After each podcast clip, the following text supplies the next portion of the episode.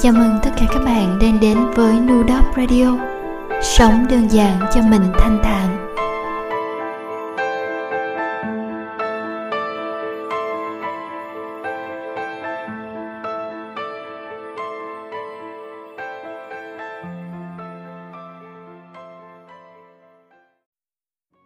Thứ năm, ngày 26 tháng 1 năm 2023. Sáng nay tôi mở mắt dày và thầm nghĩ, hôm nay ở Việt Nam đã là tối mùng 5 Tết rồi. Một cái Tết nữa lại sắp qua. Những ngày Tết của bạn đã ra sao? Tôi mong bạn đã có những phút giây sum họp bên gia đình, gặp gỡ bạn bè, những người thương mà vì cuộc sống mưu sinh, vì khoảng cách địa lý, không thể Tây Bắc mật mừng thường xuyên. Tôi cũng mong những ngày qua bạn có những giờ phút nghỉ ngơi, để thấy giữa những hào nhoáng rộn rã nói cười vẫn có một góc tĩnh lặng dành cho riêng mình. Cái góc tĩnh lặng không phải để lấp đầy mà để buông bỏ, và nhịp hít thở sâu, những nụ cười khoan dung dành cho chính mình trong gương, những bước chân chậm rãi hơn, không phải hối hả chạy đi để kịp một chuyến xe đến giờ làm. Những con đường rẽ trái, rẽ phải, hay đi quanh bờ hồ một công viên, những con đường vòng làm nên câu chuyện đời đáng nhớ của chúng ta.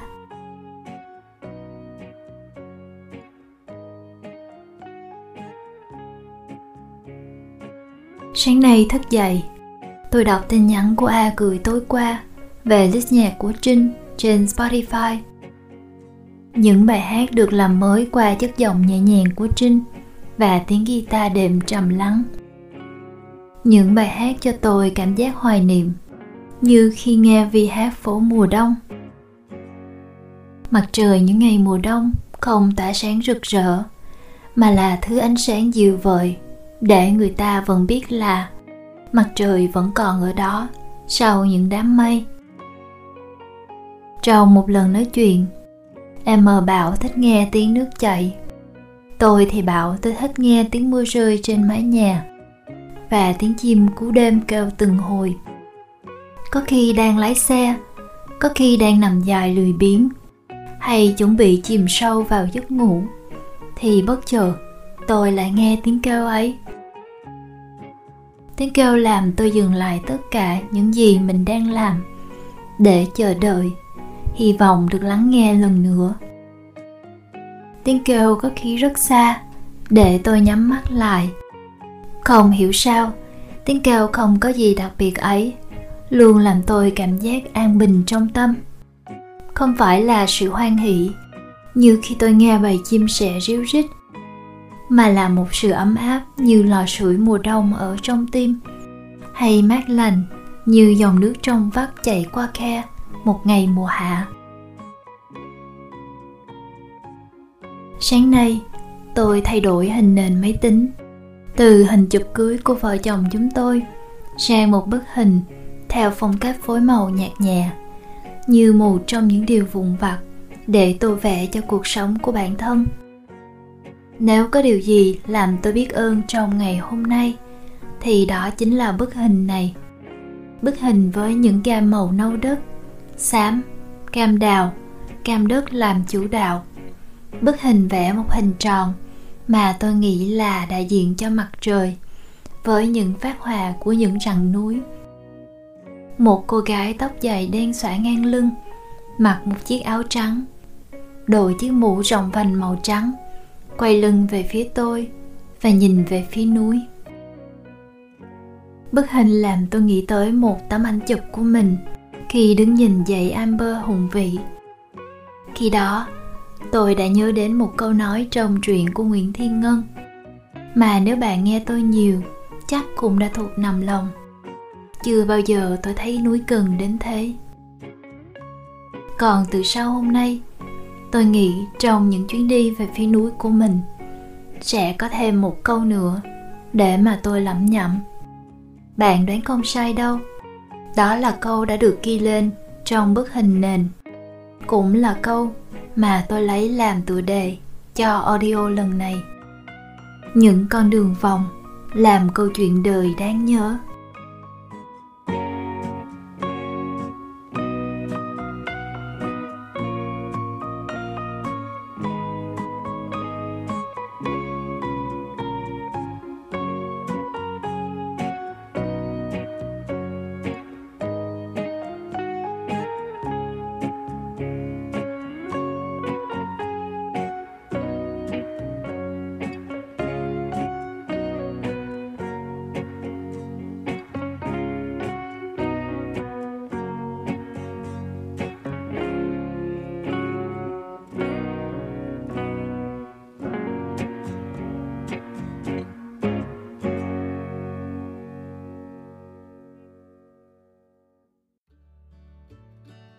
Tính tới thời điểm này, tôi cũng không còn đi làm toàn thời gian được 6 tháng. Tôi có thêm thời gian để nhìn lại và chiêm nghiệm. Tôi viết nhiều hơn, những trang giấy tràn đầy con chữ mỗi ngày của bản thân. Những câu chuyện hiện lên dáng hình nhân vật, bối cảnh từ trí tưởng tượng của mình, cùng với những mảng ký ức rời rạc. Tôi nghĩ về định nghĩa thành công của bản thân. Định nghĩa về thành công của bạn là gì? Định nghĩa về thành công đó có bị chi phối bởi bất kỳ yếu tố bên ngoài nào hay không? Thành công có phải là một đại lộ thẳng tắp của những kế hoạch được tuân thủ và hoàn thành theo từng cột mốc của thời gian? Khi chúng ta còn nhỏ là những đứa con ngoan, học hành chăm chỉ, tốt nghiệp ra trường, có được một công việc ổn định, hay tốt hơn nữa là một sự nghiệp danh tiếng, vẻ vang, có địa vị, quyền lực, tiền tài. Đời sống cá nhân được đánh dấu bằng việc có người yêu, kết hôn, có một mái ấm trong mơ với tiếng cười còn trẻ. Sau những năm miệt mài cống hiến, sẽ là những ngày an hưởng tuổi già bên những đứa cháu, dành thời gian cho những sở thích, những chuyến đi, sống cho mình nhiều hơn cho tới ngày đôi mắt khép lại. Đó có phải là thành công của một đời người hay không?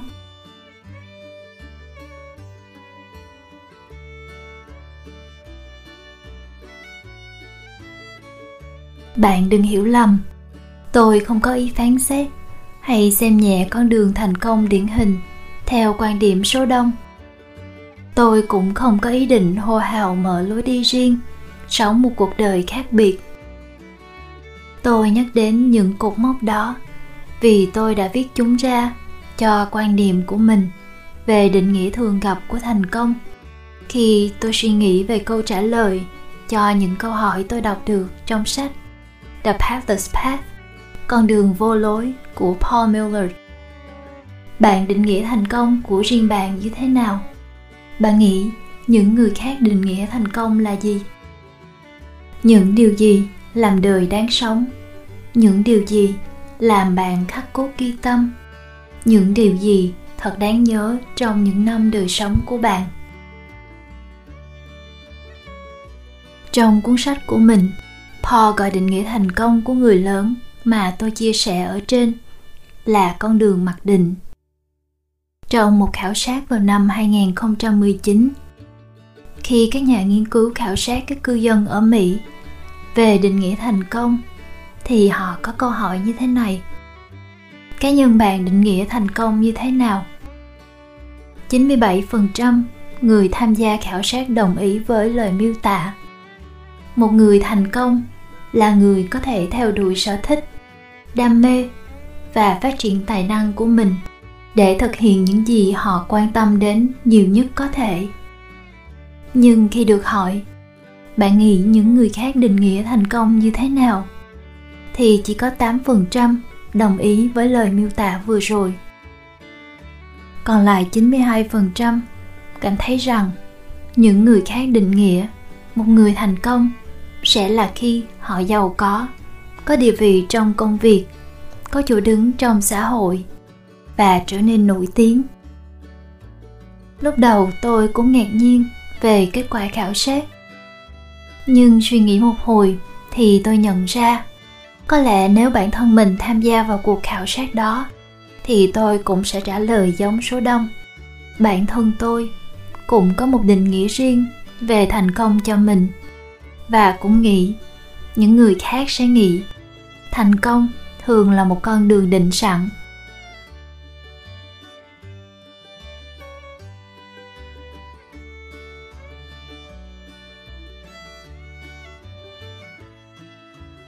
Tôi miêu tả lại hai con đường được định nghĩa theo sách của Paul, nhưng bạn đừng hiểu lầm rằng tôi xúi giục bạn hãy bỏ hết tất cả những gì vững chắc và ổn định để bắt đầu theo đuổi một thứ mơ hồ.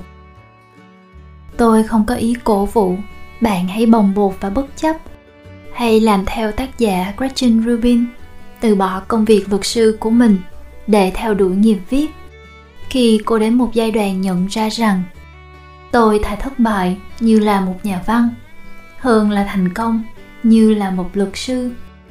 Tôi cần phải thử để thất bại hay thử để thành công. Chỉ là tôi cần phải thử. Những người như Paul hay Rubin, hay vô vàn những người truyền cảm hứng mà có thể bạn đang theo dõi hay lắng nghe, họ có được sự thấu hiểu về những gì họ muốn theo đuổi và đạt được trong cuộc sống, về những điều làm nên Ikigai của riêng bản thân họ.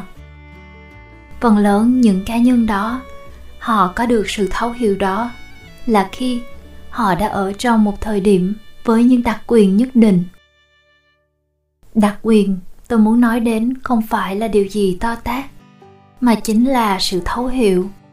Là khi Paul nhận ra khi mình đã đi gần hết chiều dài của con đường mặc định, anh nhìn lại và thấy nó không phải dành cho mình. Cơm áo không đùa với khách thơ. Bạn không thể nào mộng mơ để khiến mình no bụng. Những người dám theo đuổi ước mơ của mình tới cùng, mặc kệ thiên hạ nghĩ gì, là những người theo tôi đầy can đảm và kiên cường. Sẽ thật dễ dàng khi chúng ta đứng ở vị trí đặc quyền của mình, khi đã có thể vượt qua những rào cản ban đầu và có được những sự phát triển nhất định như mong muốn trên con đường riêng, mà phán xét những người khác vẫn còn trong vòng xoáy của đồng tiền, danh vọng không thoát ra. Tôi còn nhớ trong quyển sách Sự tập trung bị đánh cắp, Stolen Focus, tác giả Johann Hari trong một chương sách đã miêu tả về Nir Eyal, người viết quyển Hooked, bản tiếng Việt là Dẫn dắt người dùng, 4 bước để đưa sản phẩm dẫn đầu thị trường, về quan điểm của Nir về mạng xã hội như thế này. Nir kiếm sống bằng việc marketing và lan tỏa các mô hình marketing điện tử, móc chặt lấy chúng ta, thao túng nỗi sợ của chúng ta, như chính lời ông đã nói, để khiến chúng ta phát rồ lên vì sản phẩm đó. Cái sản phẩm mà sau đó cũng đã quay trở lại thao túng chính Nir. Nhưng vì ông ở trong một vị trí cực kỳ có đặc quyền về cả sự giàu có, kiến thức, hiểu biết về hệ thống đằng sau, nên ông đã có thể sử dụng chính những kỹ thuật đó để giành lại quyền kiểm soát cho cuộc sống của mình. Và ông ấy nghĩ đó là giải pháp cho tất cả mọi người.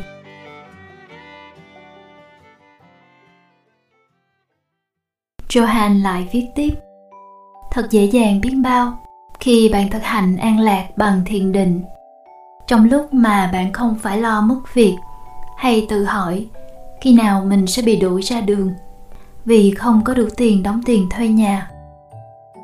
Thật dễ dàng biết bao khi chúng ta nói không với đồ ăn nhanh, tắt đi thông báo từ Facebook trong lúc chúng ta minh mẫn và sáng suốt, chứ không phải là khi chúng ta kiệt sức và căng thẳng, chỉ thèm muốn bản năng một điều gì đó xoa dịu sau những giờ vật lộn.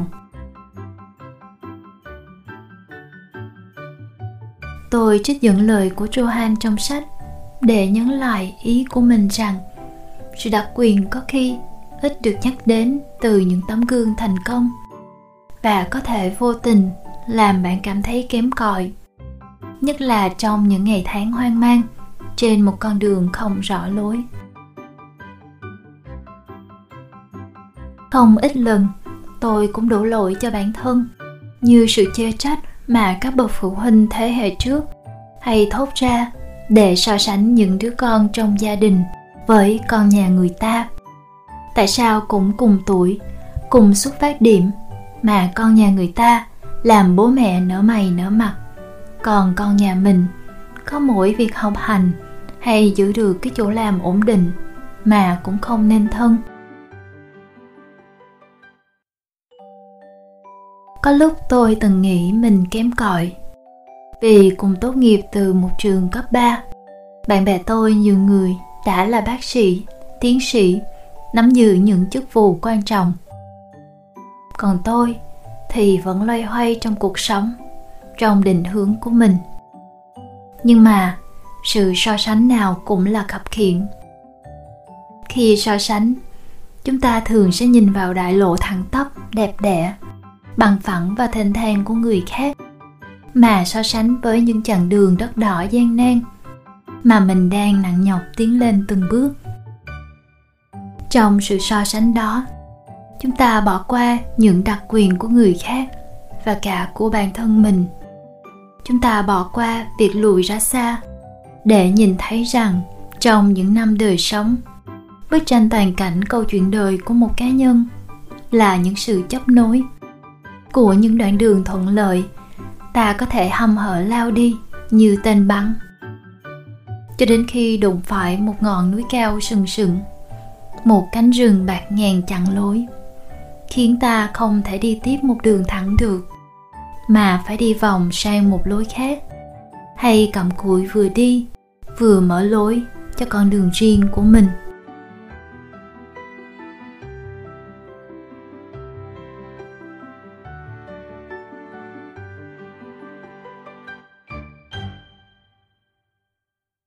Trong một quyển sách tôi đọc về quản lý thời gian, tác giả có đề cập tới mối quan hệ của loài người với thời gian và giải thích tại sao chúng ta khi bận rộn hay rảnh rỗi quá đều cảm thấy mất cân bằng.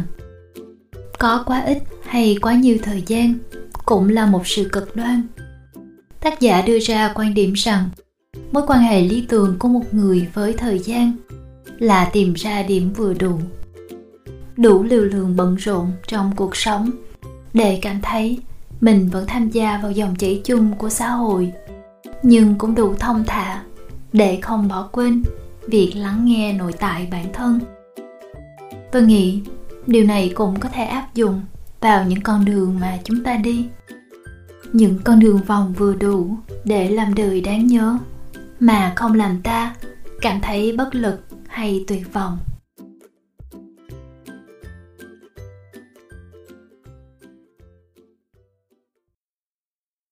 Có một lần trò chuyện, tôi nói với em M rằng tôi cảm thấy mình cứ như trong mơ. Cảm giác đời mình từ đó tới giờ là một giấc mơ dài. Em M nói với tôi rằng đó là một cảm giác tự nhiên khi một người sống đến một lúc mà những gì xảy ra trước đó đã tập hợp lại thành một kho ký ức đồ sộ. Những con đường vòng hay thẳng đã mở rộng thành một bản đồ của những gương mặt người, những nơi chốn, thì người đó sẽ có cảm giác mà tôi đang trải qua.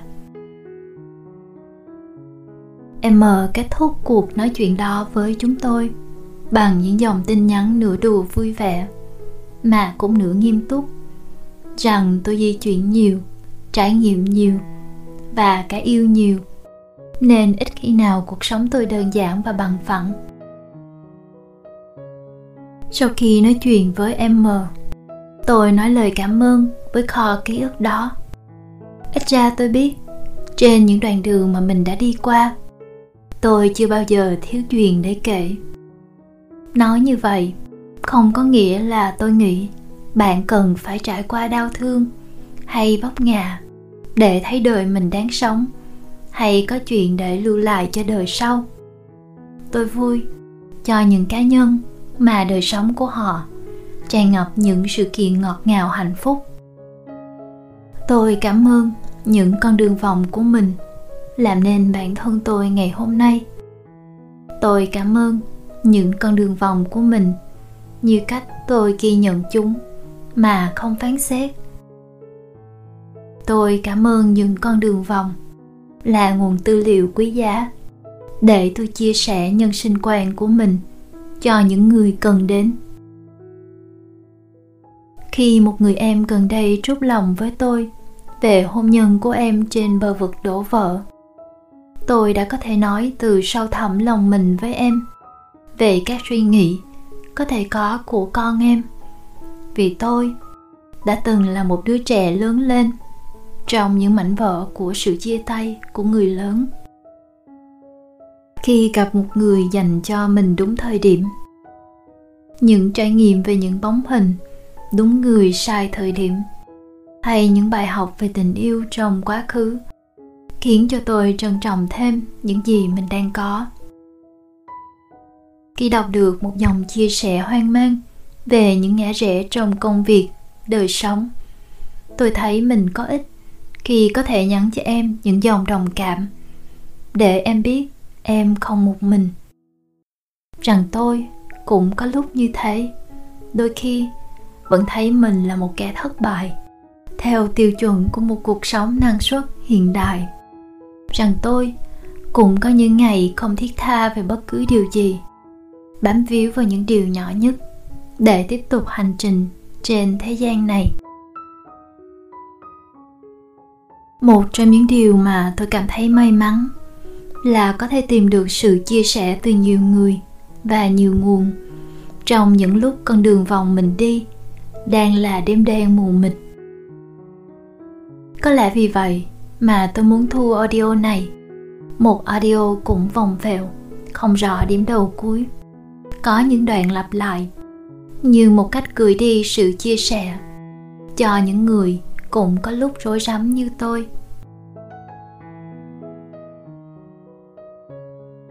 Còn nhớ trong một bài phát biểu gần đây của Adele về âm nhạc của cô, Adele đã chia sẻ: nền tảng TikTok được nhắc đến rất nhiều.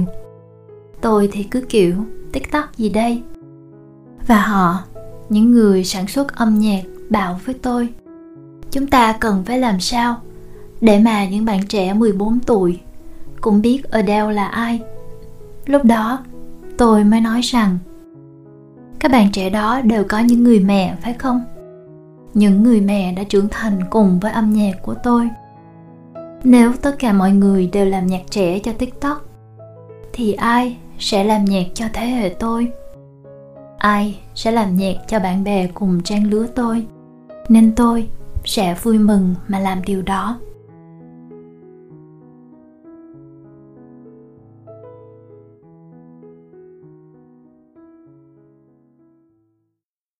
Khi đọc lại đoạn chia sẻ đó của Adele, tôi thấy mình như được tiếp sức. Tôi ít hoang mang hơn về những gì mình chia sẻ, vì nỗi sợ chúng lỗi thời và bạc màu trong một xã hội trẻ trung. Khi Trịnh Công Sơn viết nhạc, có bao giờ ông quan tâm hơn nửa thập kỷ sau có ai còn nghe nhạc mình? Tôi hay tưởng tượng câu trả lời là không, hay ít khi nào. Đó không phải là sự tự mãn hay không quan tâm đến thính giả, mà hơn hết là sự thấu hiểu và dung hòa giữa những gì làm bản thân rung động sâu sắc và hơi thở của hiện tại.